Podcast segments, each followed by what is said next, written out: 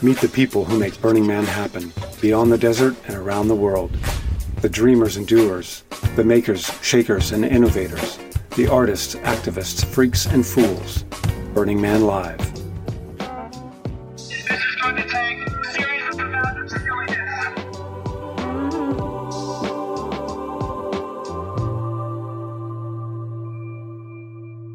Hey friends, visible and otherwise. You are listening to Burning Man Live, and I am still Stuart Mangrum. And this time around, we're going to talk about art. One of the biggest impact areas of, of Burning Man culture, any way you slice it, is in the realm of the arts.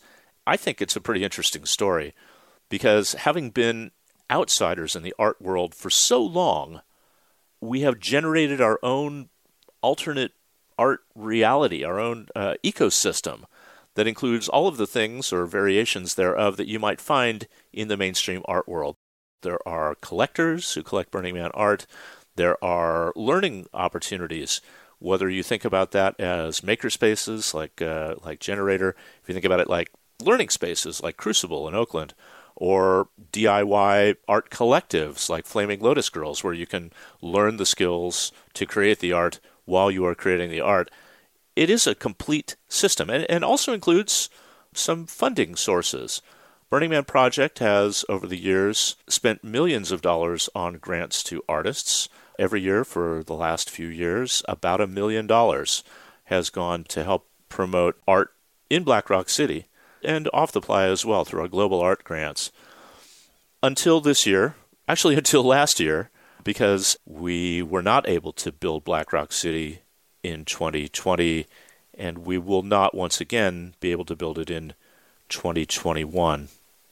But thanks to some very generous philanthropy, Burning Man Project is going to be able to fund the projects that were greenlit for last year's event to the tune of about a million dollars.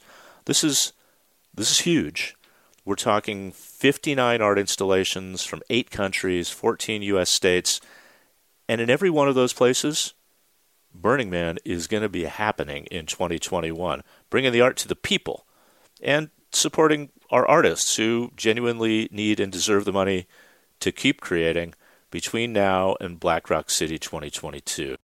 So to find out more about all of this, Andy and I spoke with someone in Burning Man's art department who goes by the playa name Weapons Grade. I know that sounds a little scary. She's also Gloria.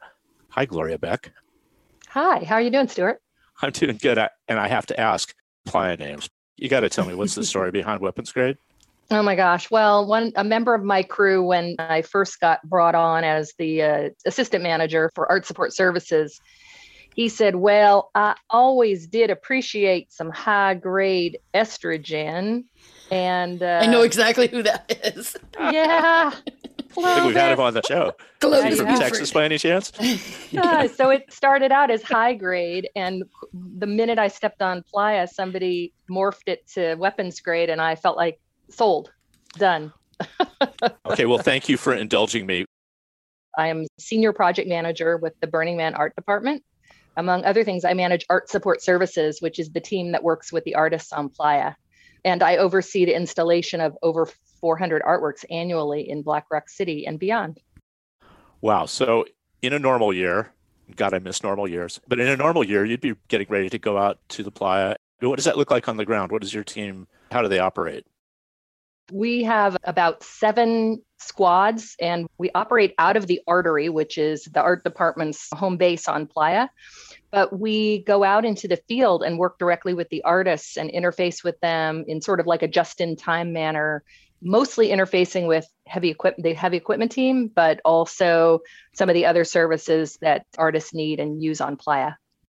So when you make big art, it requires big tools to do the scale of stuff that you do out there. Forklifts, cranes, variable reach, cherry pickers, all that crazy heavy stuff. Which is kind of an art form in and of itself, isn't it? Driving heavy equipment. I want to talk about the honorarium. Every year, every normal year, Burning Man funds art to the tune of, you know, a million dollars. That's artists all over the world. It's seed money for their projects.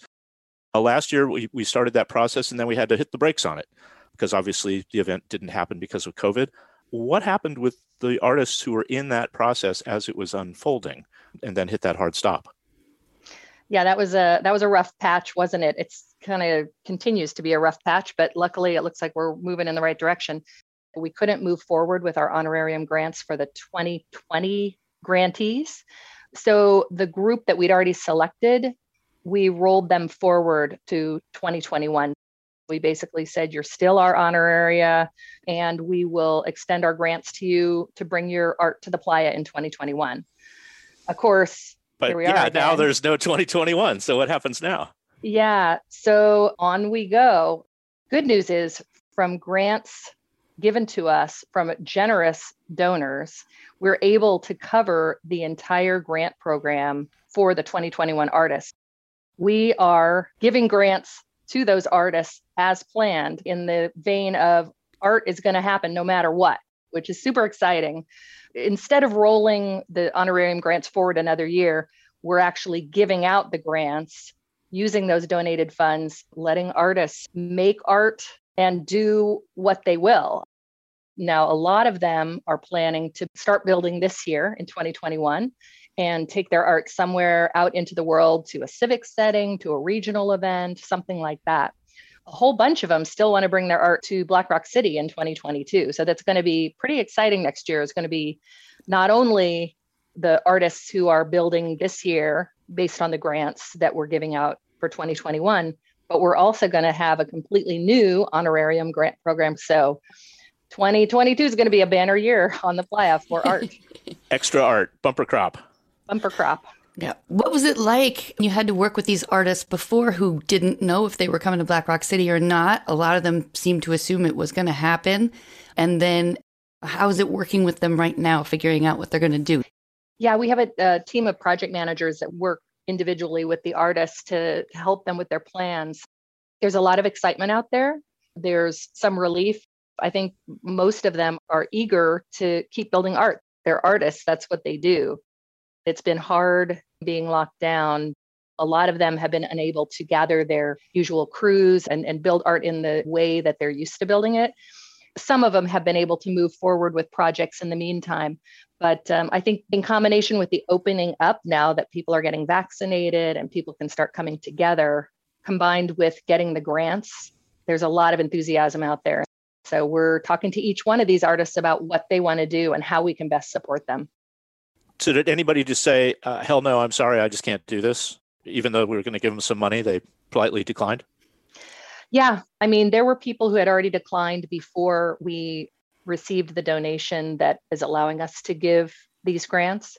There were people who bowed out for a variety of reasons. You know, COVID took its toll on people right and left. And, and that factored into, I think, a lot of the reasons why some people just felt they couldn't make it happen.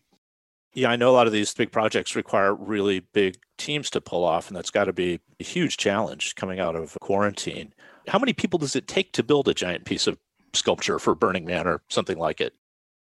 Oh my God. Well, it can be just one artist doing their thing, but some of the temple crews get up to in the hundreds, maybe one hundred twenty plus people on playa just for the assembly on playa, not counting all of the hundreds of people who come in advance to help build before we even get to the playa. And we don't ever fund the entire project anyway, right? So they also have to have a fundraising team and people to help with their publicity and feed their folks when they're working together and all the other things that it takes to make a crew go. Absolutely. You hit on a lot of the big ones. It takes a village. It really does. So there's a lot that goes into it. We fund typically up to about fifty percent of the project budget with the grant. It does leave a lot up to the crew and the community to figure out how to raise the funds and get it out there. I imagine there's also people who are having to change their approach a bit. In a normal year, in other words, we expect artists to execute pretty much as they have said they're going to. Are we giving people a little bit more slack this year, a little more execution leeway? Yeah, we had been talking to a lot of the artists about what they could accomplish. You know, a lot of things have happened during the pandemic. Materials costs have gone up exponentially. So many of the original plans are difficult to execute now on the original budget. when we were still planning toward a twenty twenty-one event, we were talking to the artists about what they thought they could manage. There were a lot of things that were impacting them. The cost of materials going up, inability to bring crews together because of COVID. We'd been already discussing what did they think they could still do with the original grant. And now we're opening it up even further and saying, hey, if you can't bring it to Black Rock City, that's fine. We just want there to be art in the world. Whatever, wherever you can bring it, please do. And let us know how we can help make that happen. Tell us more about where all of these proposals come from and what the spread is of folks that we have helped facilitate their art. Where are they? The twenty twenty-one grantees are from all over the world. They represent fourteen different U S states and eight different countries. Artists from as far afield as South Africa, Indonesia, and the Philippines. So we have uh, confirmed something like fifty-nine artists? That's right. Cool. And they're all getting these Burning Man grants to build art somewhere in the world, anywhere, just not necessarily in Black Rock City, right? Yes, although we will see a lot of them in twenty twenty-two. Very cool. Let's talk about a few of the specific pieces. Yeah, can we talk about Cosmos by Jen Lewin? I'm excited about that one. Well, Jen has been bringing art to Black Rock City for a number of years, and her pieces just continue to get more beautiful, more magical. This is like a L E D lit platform that people can play on, and dancing and playing on them causes the light patterns to change and glow in a beautiful array of colors. I love her work. This one's super exciting because she's combining a piece that's already been to the playa called Pool with her new traveling sculpture called Aqueous. It's going to take components of that combined with a new version of the pool that's been rebuilt with this dichroic film on top so that during the day it will reflect the sky above and the sun. So it's going to really look cool both day and night. Let's find out more about Cosmos uh, from Jen herself. Andy got a chance to speak with her, but it sounded something like this.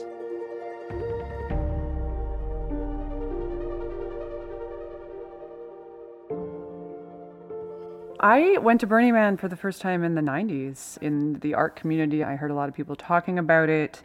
I ended up at grad school at Tisch School of the Arts at N Y U, and Leo Villareal was one of the professors, and he was talking about Burning Man. That piqued my interest and started coming in the late nineties, and then immediately was inspired to build sculptures.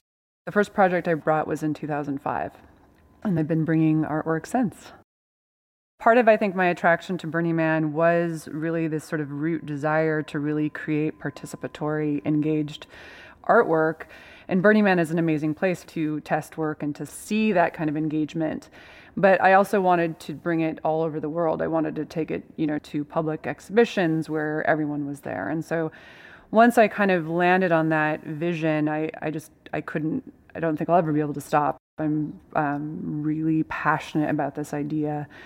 I think engaging and creating community around public art is awesome. I learned so much about myself. I learned so much about humanity, and I expect to do that for the rest of my life. Love it. Love it. So the piece in specific, tell me about the philosophy or your artist statement for Cosmos. Uh, well, Cosmos is part of a series of works that actually dates back to a piece I call The Pool, which went to Burning Man for the first time in two thousand eight. These works are ground-based pieces that you play on and run on.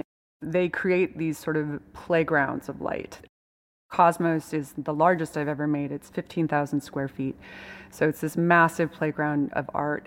And the idea is that people can come in and splash and play with light.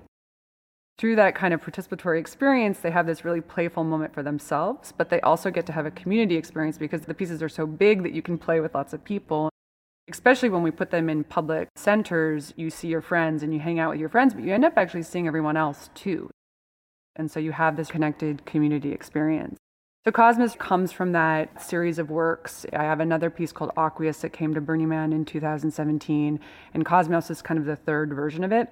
And it's just very large sculpture that's quite modular. It has some areas that are platforms. It has some areas that are more pods, lily pads that you can jump around on, and it also has this daytime element where it's built with a refractive coating such that during the day it sort of shimmers, and then at night it becomes this illuminated play space. So did you originally conceive of Cosmos to be built in Black Rock City? The original Cosmos was funded by the Japanese railroad, actually, with this desire that it come to Tokyo. But as I was building it, I immediately came up with this idea of um, moving it then back to Burning Man. So, and it's quite a large piece to move, so that's it's easier said than done. This year, as the process started to unfold that we might be able to go to Black Rock City, the art department reached out to you and asked if you wanted to come? Yeah, and I, I had been holding on to that idea with a lot of hope. I have a small team, and there's five of us. As soon as we were all very excited to be back in the studio, we're working with our hands and actually building. We actually have a small portion of it, maybe like a seventh of the sculpture, is currently in Domino Park in Brooklyn right now. And that's been really lovely because there's been families and kids out on it every day and everyone shooting TikTok videos after eight p.m., which has been wild to watch as well. And it's been, you know, with the weather clearing up here and people having something that they can do outside that's been safe, that's been really nice to be part of. Okay, so now we know we can't have Black Rock City.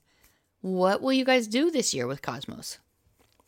I think what I'll do is try to find another public spot that it can go to, possibly even talking to Burning Man, working with them on something like that. I think that just seeing even just the small version we have in Domino Park right now and the feedback from the community, and people are just so thankful that they have something that they can go and do that's bright and colorful and joyful and playful. It must be so fun to sit and watch people interact with your works, because I've watched various videos and I've experienced these kinds of works where you walk past it and you think nothing of it, and then you're like, wait, something just happened when I touched that, or I saw that guy and he walked into that section and it lit up. And then it starts to bring groups together. I imagine that's even more fun in public where strangers don't necessarily always interact. Yeah, no, it's wild. Yeah, and then the, the element of social media, the video making has been incredible because we're just now watching everyone make videos and they're choreographing things and creating these really fun and amazing videos. It's almost like art and creating more art, which has been also very, very wild to watch. One of the things that's interesting about the work is that its presentation is quite playful and can seem actually pretty simple, but there really is a huge and massive technology underbelly to all of this that's created in-house. And we spend, even just in this last year, and one of the other tasks in Shelter in Place is rewriting all of our software and spending an enormous amount of time just developing the technology. We tend not to sort of showcase the highly complicated level of what's behind the work. And we don't show off all the custom software and all of the whiz-bang technical things the work does, but it is there. And it, it's meaningfully part of the process of what we do, and it's really core to my team. I sometimes forget to talk about how awesome of a team I have and how awesome it is that we're actually really inventing and creating this in-house. The logistics, too. Yeah, how do you move a piece around like this? What kind of crates does it go in? We fly it in planes. That alone is, is pretty wild. That's amazing. Yeah, fifteen thousand square feet is big. That's a lot of boxes. Oh my gosh. It's a lot of boxes. And it's it's a lot of systems too, because you have to have inventory systems and ways to pack it and ways to repair it and ways to document it. So there's all these processes that require technology. I wouldn't be able to be the artist I am if it wasn't this time and day for me to be able to access and use all of these amazing technology systems. Art's going to happen no matter what. And we're excited about that. So thank you for joining me today. Yeah, you too.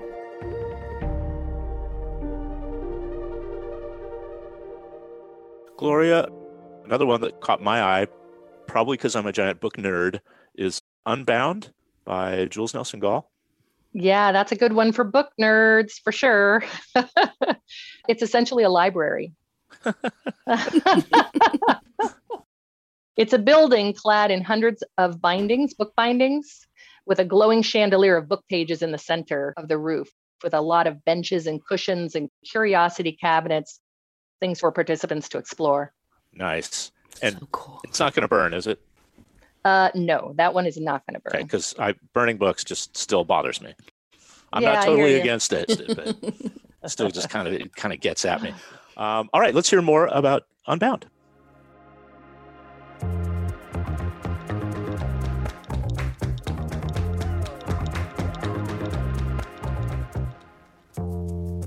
Well, the piece has been in progress for a year.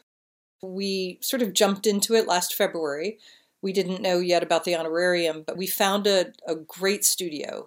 We decided to rent it because it was a building that was about to be torn down, so it was very cheap.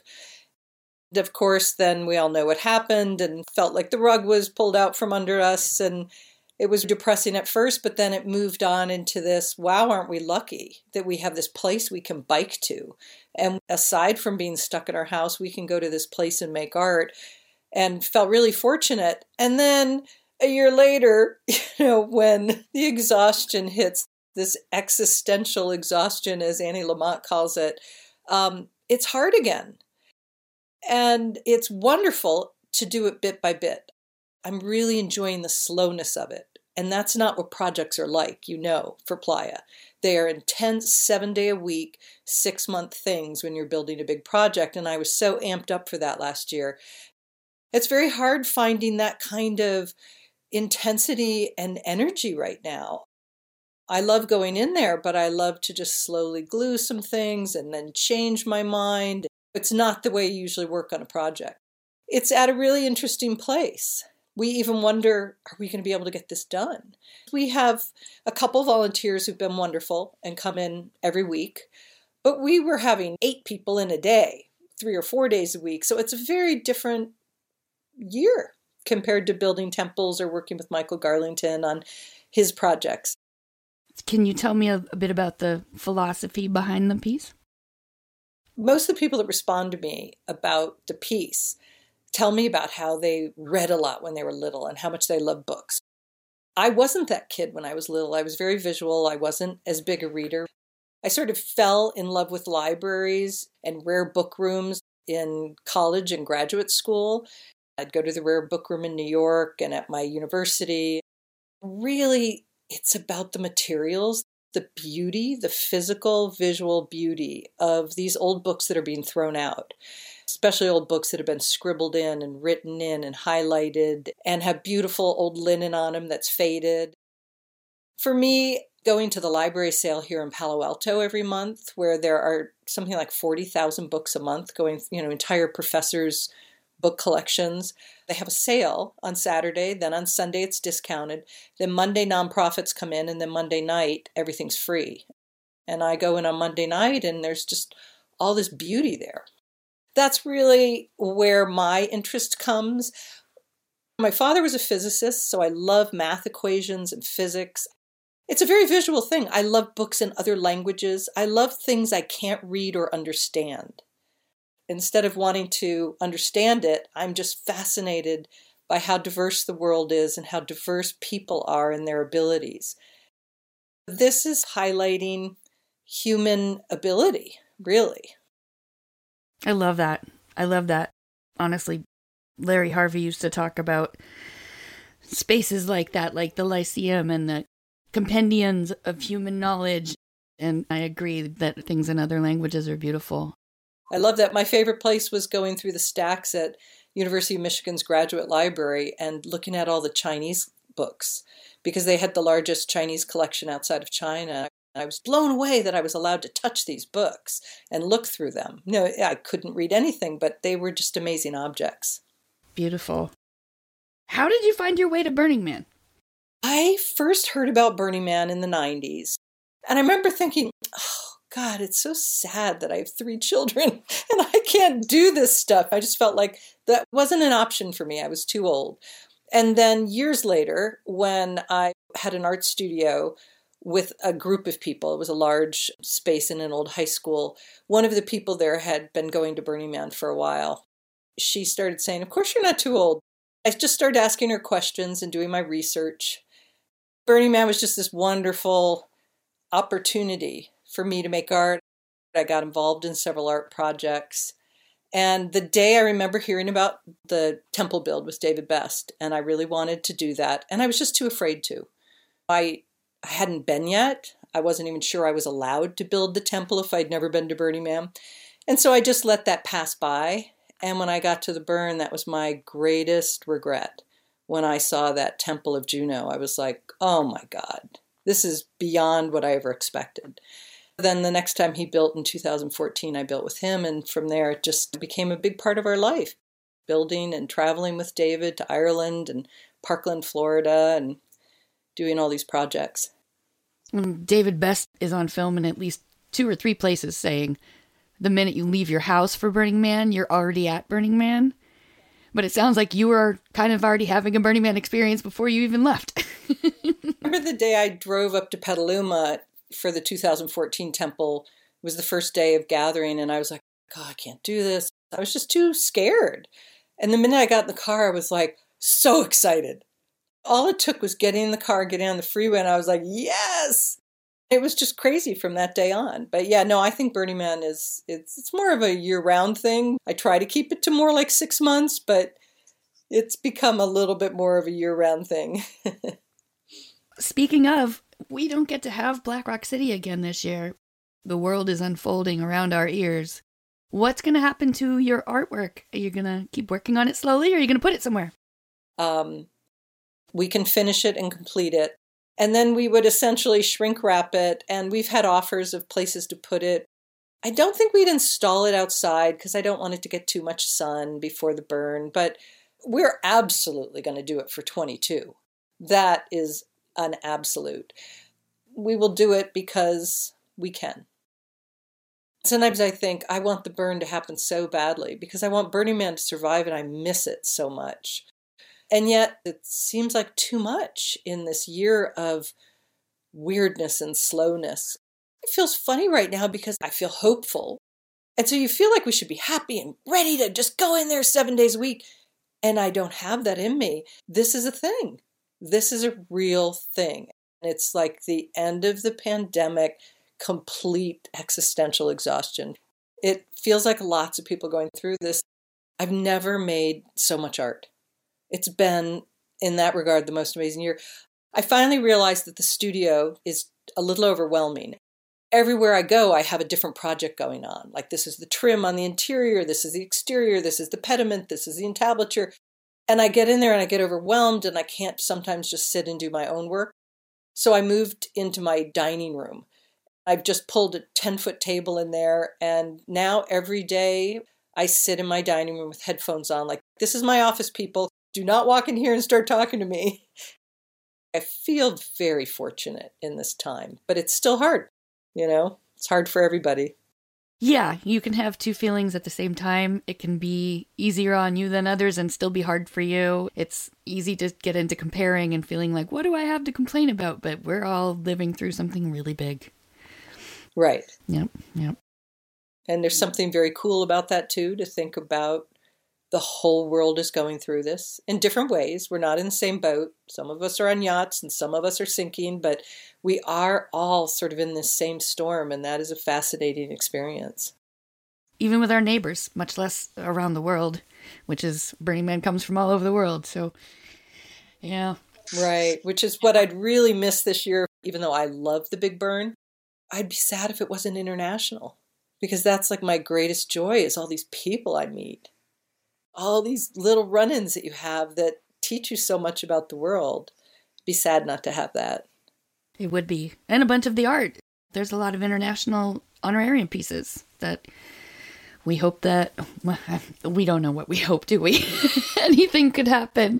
But um, I can't wait to experience your work when it is ready. It's an amazing concept and it's very beautiful. We all need to move through that emotional moment. I think probably more art has been made during the pandemic than ever before. Let's make art, no matter what. I'm amazed at how creative people are in their homes. I mean, the videos people are putting out are just mind-blowing. And the athletes who are working out in a room, creating like skateboard parks in one bedroom and dancers dancing down the street. It's been phenomenal to see the resiliency, but it's also been tough. Yeah. Yeah, true. Musicians collaborating remotely and, and the visual. There are friends who are doing storefront performances like Inside the Glass. And it has been a very creative time. It tends to be the case with times like this, I suppose. I think things will be changed for a long time. Why not let everyone watch? Yeah. More sharing. Well, thank you so, so much for joining us. I really appreciate your time today. Thank you so much.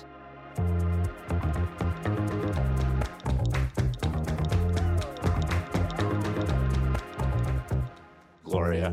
Another project I know that everyone's pretty excited about is called the Solar Shrine. Can you tell us a little bit about that? Yeah, that's an amazing piece. The Solar Shrine, that's Antoine Lee from Chicago. His concept is an Afrofuturist artwork inspired by the magical realism of ancient Egypt, and it's going to have flame effects, and the plan is for it to be one of the big burns. It's a really cool looking piece. All right. Andy got a chance to speak with Antoine. Let's uh, listen to some of that.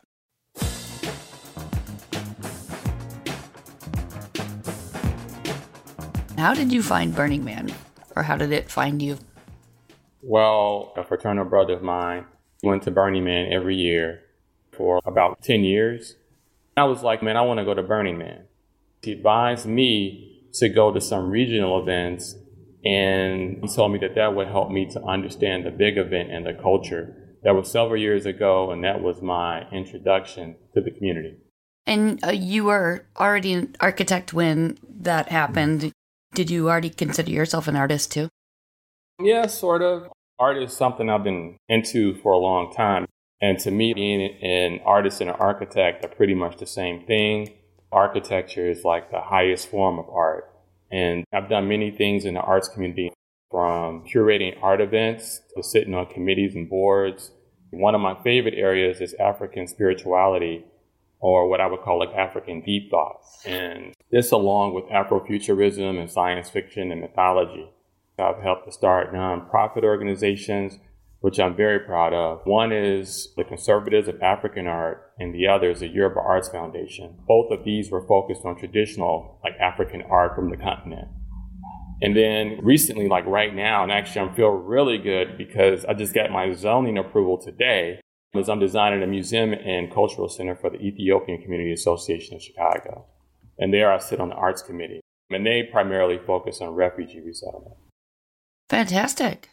So those are your themes that you really like to work in. You hadn't been to Black Rock City before you got invited to have a grant, though, right? No, this will be my first time going to Black Rock City. Will you describe the shrine itself a little bit more for us? Yeah, the Solar Shrine is an Afrofuturistic art installation, and it's based on ancient Egyptian and Nubian cosmology and symbolism. These cultures believe that the sun, Ra, was the giver of life on earth and created the universe. So the project is pretty, it, it looks like an Egyptian shrine, a temple. There's a gateway, the shrine structure itself, the solar bark, and then a smaller monument. The gateway is about thirty-five feet high and has a gold disc at the top. The whole installation is oriented to align with the rising sun in the east in the morning. So it's like a homage to the sun.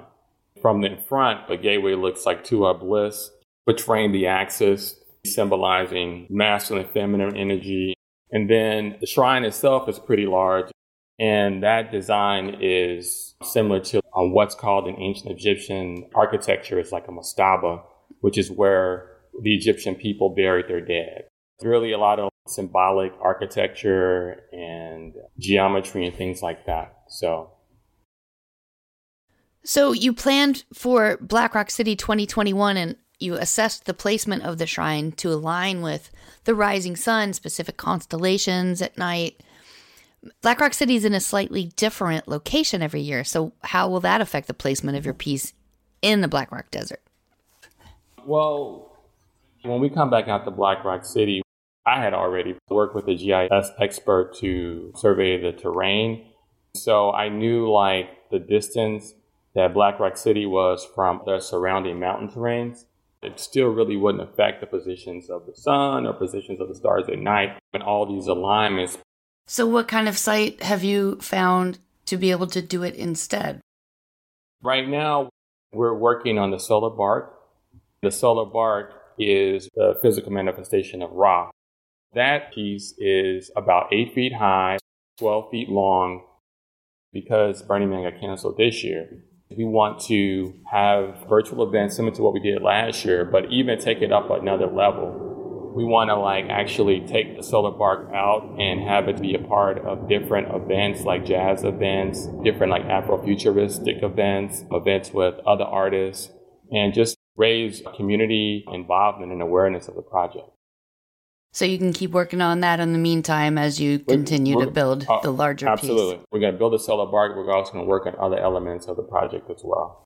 Fantastic. As you're working with the groups there, do you talk to people about it being associated with Burning Man? Oh, absolutely. I have, and we will constantly talk about how the project is connected to Burning Man. The genesis of the Solar Shrine actually came out of Chicago. But I think having it to go to a place like Burning Man is really great because many people have heard of Burning Man, but some people have not. So it works on both levels to talk to people who are familiar with the Burning Man community, but also to educate people who are not. So not having Black Rock City last year and having Burning Man be virtual was, you know, sort of a good thing in that we were able to reach out to the community, have a lot of events, and actually bring Burning Man to Chicago. I mean, there is a large burner community in Chicago, but more to inner city communities and neighborhoods. One of the things that we're working on right now is a workforce plan where we actually involve people who live in inner city communities like the neighborhood I grew up in, the west side of Chicago, and they will be actively working on the project. Like on the technology, on the building?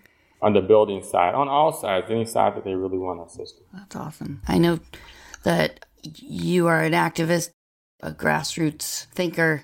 What are your philosophies around the Solar Shrine and the architecture of it? That's a really good question. You know, I consider myself more like a deep thinker, someone who studied ancient history and archaeology, more specifically as it pertains to people of African descent. And so I see a solar shrine as a vehicle for healing and transformation. I see it as a prototype that can not only be a Burning Man, but could be anywhere. That's cool. Chicago has a long history of grassroots initiatives with community organizing and music and art as well. As I mentioned earlier, you know, I see the, the Solar Shrine as a prototype of Afrofuturistic architecture connected with the spirituality of our ancestors. Chicago has a long history of great writers and poets, musicians and artists who are people of color. Artists like Sun Ra, who was the first Afrofuturist, or writers like Richard Wright and Mahalia Jackson, the gospel music singer. You know, gospel music started in Chicago on the South Side at a church called Pilgrim Baptist Church. And I actually worked on the restoration of that project as an architect. Not to mention, more recently, like house music, which came out of the nightclubs in the nineteen seventies. One of our initiatives is to bring the local Chicago culture and community to Burning Man. And we have many collaborators who are ready to go in twenty twenty-two. So will they come with your team and work on it with you? Absolutely. We regularly go to support them at their events. We had a co-fundraising event back in March for Women's Month with two of the most prolific female D Js in Chicago. So we do a lot of like community events, co-organized events, and things like that. And we're, there are going to be much more in the summer, so to give us opportunity to get new footage and stream them straight to the virtual platform. Awesome. Tell me about the team that you're working with to build this piece in Chicago. Who's that? Well, we have a bunch of people um, on my team who've gone to Burning Man each year for like, you know, over the last decade plus. And some of uh, my team members, they volunteer for, for D P W and with FAST at Burning Man. Some of my team members also did core projects at Burning Man as well. So we have lots of experience understanding Burning Man culture and the environment. You know, Chicago, we have a bunch of doers. So what I was able to do was bring the technical skills as an architect and the desire to build, and then they have the playa experience. We're fusing that. How many people you think it's going to take to build it? Wow. I would say we'll have probably anywhere from twenty to thirty people to nice. help to assist. Yeah. Well, I sure look forward to seeing it. Oh, whenever yeah. that gets to be. Oh, hopefully it's next year. We're, we're, we're, don't don't jinx it. That's another year. Well, no, I mean, maybe, who knows? I'm I'm a Missouri girl. Maybe I'll end up in Chicago and see pieces of it as you do whatever you're going to do this year. Oh, don't yeah, don't absolutely. count me out. That's all I'm saying. Oh, no, no doubt, no doubt. Oh, hold on one minute. Uh, Fran, what do you think? She said it's good to go. Fran is like, she's on it.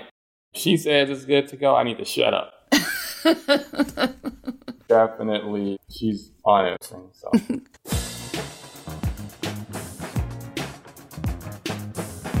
I love all of these. Yeah, I wish we had a seventeen-hour show that we could talk to every single one of these wonderful artists. We don't, but I'm not going to call it until we get some time to talk to our friend Leroy New in Manila. Gloria, what's the story with Leroy? He is a renowned artist in the Philippines. And we're really, really excited that he applied to bring art to Black Rock City. He's known for costuming and performances. He makes masks out of recycled materials. This year, his piece is called Mebuyan. It's a spherical installation, an architectural installation. It's representative of like a multiverse. It'll be interesting to see how he creates this piece. All right, let's hear from Leroy. And let's make it one of those around the world calls where it's way too early on one end of the line and way too late on the other because, well, because time zones.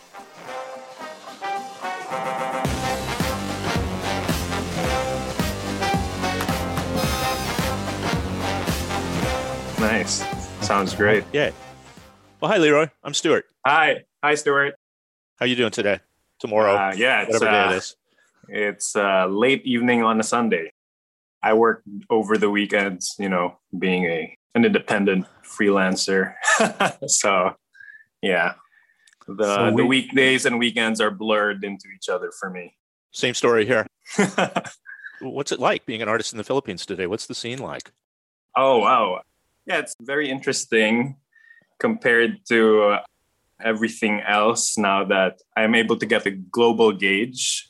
I get a lot of information from different practices all over the world. But generally, we tend to be a bit more conservative. The Philippines in general is a young country. We've only been independent a little over a century. So we're catching up to the practices that are being embraced by the rest of the world. There is not much for government support. So a lot of the artists tend to create their own systems for production. We end up doing a lot of these hybrid ways of working that are not necessarily legitimate channels. The state has not found a way to properly absorb in a systematic way how creatives are practicing in the Philippines, mostly because of economic reasons, they would say. They would insist that there are more pressing issues like the economic stabilities and the urban poor is still substantial compared to like the rest of the different economic classes. Sure. And yeah, other a whole lot of other pressing issues supposedly that overshadows art support. So not a lot of government support. Actually, what you're describing sounds a lot like Burning Man art in general. Right? Ah, we've been yeah. outsiders for so long, we've kind of created our own ecosystem, which you're now joining. Um, I know. Yeah. Tell me about Mebuyan and what that project is going to be like. It doesn't sound conservative at all, by the way. It sounds pretty radical. Well, yeah, I guess that's why I end up being part of such platforms as Burning Man. I've decided that I create my own demand and create my own systems for working. And Mebuyan is the result of my venturing into public art, initially as a way for me to survive as an art student by making myself visible.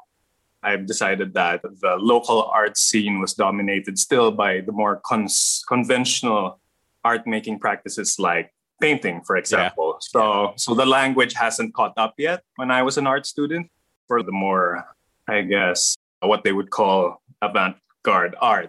But to me, it just made sense to cultivate a means of art production where I get to directly relate to my audience in the public space, especially for a culture that does not necessarily go to museums and art galleries to enlighten themselves.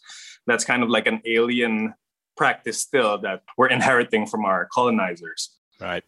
So Mebuyan is is an extension, is the most recent manifestation of my venturing into public art and interactive structures and spaces. Yeah, this is a large-scale interactive sculpture. Why don't you describe to people what it's like to walk through it? Well, Mebuyan can be described as a cluster of spheres, which is supported by poles above the ground. And one can actually travel through these varying sized spheres and experience different sounds and colors and textures as they pass through these different spheres. It kind of looks like a bubble structure floating above the ground. And Mebuyan, the title for the piece, I'm referring to this goddess in southern Philippine mythology, the Bagobo mythology. Mebuyan is this goddess of the underworld who's described as having breasts all over her body. Uh-huh. She looks like this because she nourishes the spirits of dead children in the underworld, because we believe that even the souls in the afterlife have to undergo a journey still, and that these spirits of dead children still need to be nourished to fulfill that journey they have to do in the afterlife. Wow. So a beautiful monster. Yeah. I understand that you have an interest in monsters. Is that some of your influences maybe come out of comic art? Yes. Yeah, a, a lot. Sci-fi, comic books, and maybe it has to do with my interesting relationship with Catholicism in the Philippines. We're very yeah. conservative. Catholicism is something that we inherited from our first main colonizers, the Spanish. We're always taught as kids to have this delineation between the divine and monsters and demons. And so my particular attraction to demons was kind of like a personal one. I'm also like a queer artist. So that's something that I had to grapple with as a kid growing up in a highly conservative Catholic upbringing. Sure. My first trip to Burning Man was back in two thousand nineteen. That had to do with them agreeing to get me to do big work, because when I went to Burning Man, I understood you have to be there to understand what it's like to work there. Right. Yeah. Yeah.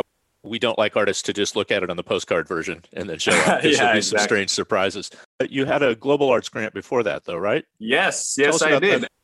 So at that time, I think that was back in two thousand fourteen, when we heard about the Burning Man Global Arts Project, me and my friend Julian Abrija, we do these urban activations through installation and interactive structures. And Burning Man was something that we've always encountered and we aspired for in terms of the scale and the effect that it has to transform sites. You know, the idea of going to Burning Man was such a distant thing in my mind. It was kind of absurd to be able to actually do something for Burning Man. Yeah. So we we sort of like settled, hey, we can write to this Burning Man Global Arts Project. And we were just, just extremely happy that we were selected as one of the grantees. That proposal actually came to fruition. It manifested in the form of a floating island that traversed one of the main rivers, one of the main waterway features yeah, the Pasig, in Metro right? Manila, the yeah. Pasig River, yes. That was fun. I did not realize that years after that this would happen. So that was your introduction to the Burning Man art world. Tell me about that experience out on the playa, out in the desert. What was it that drew you to say, yes, I think I do want to do an installation out here? Because it's, it's not a very friendly place. I know. Yeah, it's not. But I do have some supportive friends who've convinced me to actually propose. And then we decided that we would propose together, because it's a very daunting, intimidating task. And I've done a lot of large scale projects myself, but it's a whole different animal up there. But, you know, I don't back out on the challenge. My first time, when the first night that I was there, it was like such a surreal moment for me, because up until that time, people were sending me images of it, telling me, hey, you're, you're I can see your work here, stuff like that. And, you know, but it, It was never really a thing that I decided like I would make a work there, because like I never set goals like that. I would just do work and do it well and then see where it goes. And then this thing happens. The pandemic, it will inform how some spheres will look for the Mebuyan vessel, actually. So, so there's a little bit of evolution for the work because of the pandemic. How the bubbles now can be seen as isolation pods. yeah, you know, that keep people from each other, like a visual manifestation of this social distancing that we've been implementing all over. Right. We're not able to build Black Rock City in Nevada this year, yeah. but the uh, the art grants were funded anyway. What's your backup plan? Where do you think you might build Mebuyan? We have a lot of space here. I think I have friends who are more than willing to have Mebuyan set up, probably near a beach or like in the middle of uh, farmlands. Mm-hmm. So I think uh, what's important is the work gets made.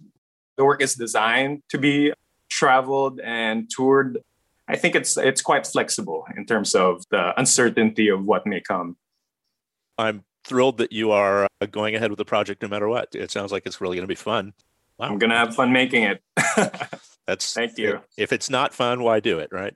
Yeah, uh, exactly. Well, thank you so much for dropping in on the thank show you. today. I really appreciate it, Leroy. Thank you so much.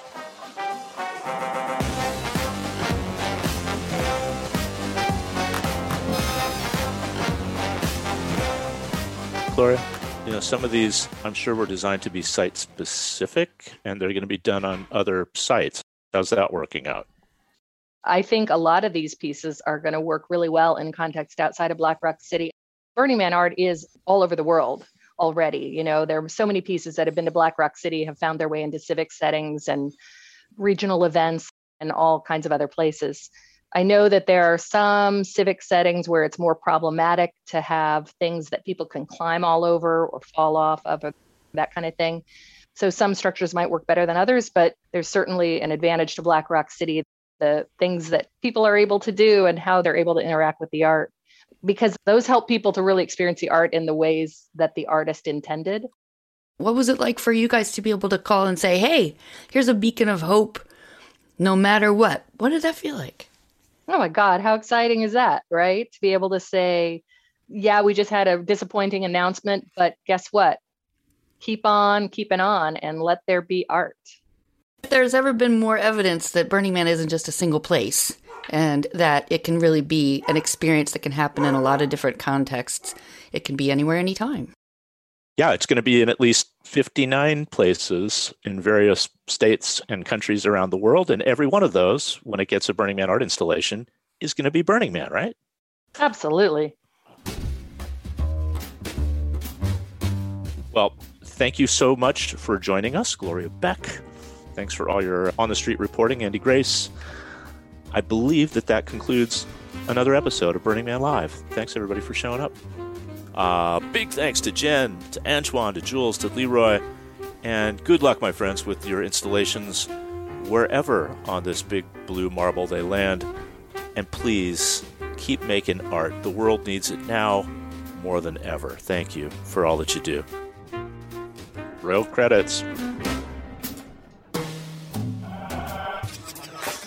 Burning Man Live is a production of the Philosophical Center of Burning Man Project, made possible by listeners like you who throw a few bucks over the transom at donate dot burning man dot org. Thank you very much.